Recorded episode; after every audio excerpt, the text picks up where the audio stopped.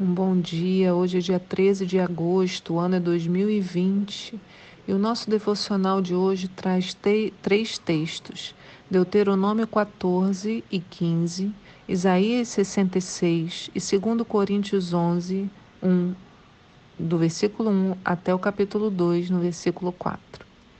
A pergunta para nós hoje é: o que fazer com o nosso sofrimento? Essa pergunta tem uma resposta direta do apóstolo Paulo.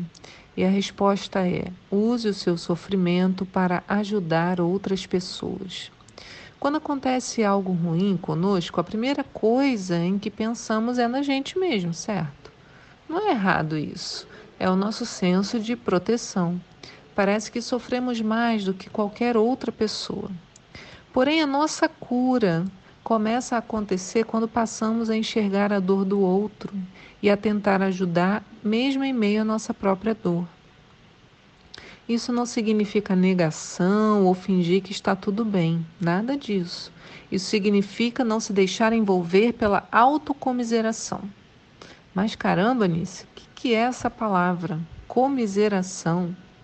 No dicionário, comiseração é o sentimento de piedade pela infelicidade do outro, compaixão, misericórdia.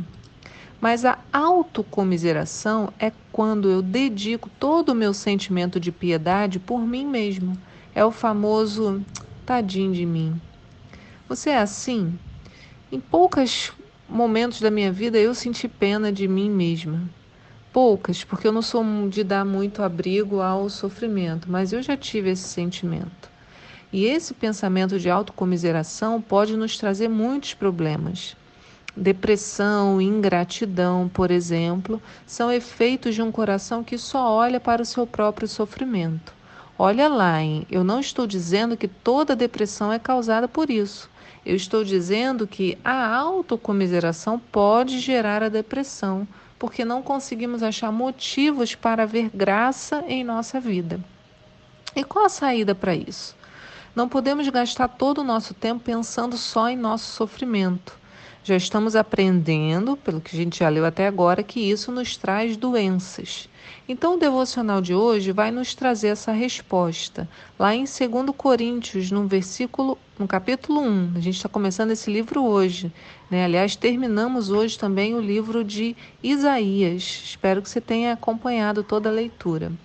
Mas em 2 Coríntios, capítulo 1, diz. Paulo, apóstolo de Jesus Cristo pela vontade de Deus, e o irmão Timóteo, a igreja de Deus em Corinto, com todos os santos em toda a Acaia. Graça e paz sejam convosco da parte de Deus, nosso Pai, e do nosso Senhor Jesus Cristo. Bendito seja o Deus e Pai do nosso Senhor, Pai das misericórdias e Deus de toda consolação, que nos consola em todas as nossas tribulações, para que também sejamos capazes de consolar os que passam por qualquer tribulação, por intermédio da consolação com que nós mesmos somos consolados por Deus. Porquanto, da mesma maneira como os sofrimentos de Cristo transbordam sobre nós, igualmente por meio de Cristo transborda a nossa consolação. Ora, se somos atribulados, é para vossa consolação e salvação. Se somos consolados, é, pois, para vossa consolação, a qual vos proporciona perseverança, a fim de que suporteis as mesmas aflições que nós também estamos passando e a nossa esperança a vosso respeito está firme, visto que sabemos que sois participantes dos sofrimentos e de igual forma o sereis da consolação. Então, quando nos fechamos para a dor, adoecemos mais. Porém, quando nos abrimos para o outro, apesar da nossa dor, também somos curados. Deus nos consola enquanto também consolamos o outro, e assim vamos nos sarando um ao outro. Fechar-se em torno de si mesmo e de seu sofrimento só vai trazer mais dor e sofrimento para você e para as pessoas que estão ao seu redor. Mas veja, isso não significa que o seu sofrimento não seja importante, né? Ah, então larga, ninguém está muito preocupado com o meu sofrimento, nada disso. Seu sofrimento é muito importante, ele é único.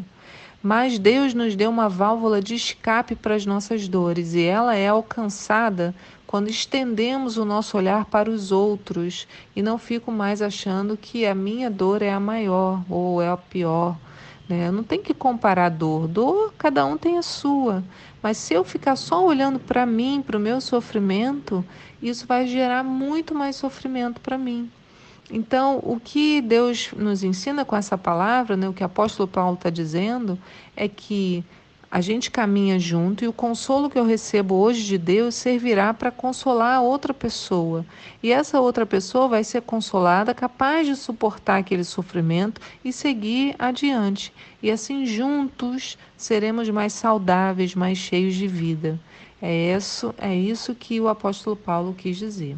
Que o Senhor abençoe seu dia hoje, te guarde, né? Que você lance fora esse esse espírito de autocomiseração e que a gente possa consolar uns aos outros. Naquilo que hoje eu estou mal, uma outra pessoa vai me consolar, eu vou estender o meu olhar para alguma outra pessoa também, e assim a gente sempre olhando né, para o outro, teremos mais saúde, mais vida.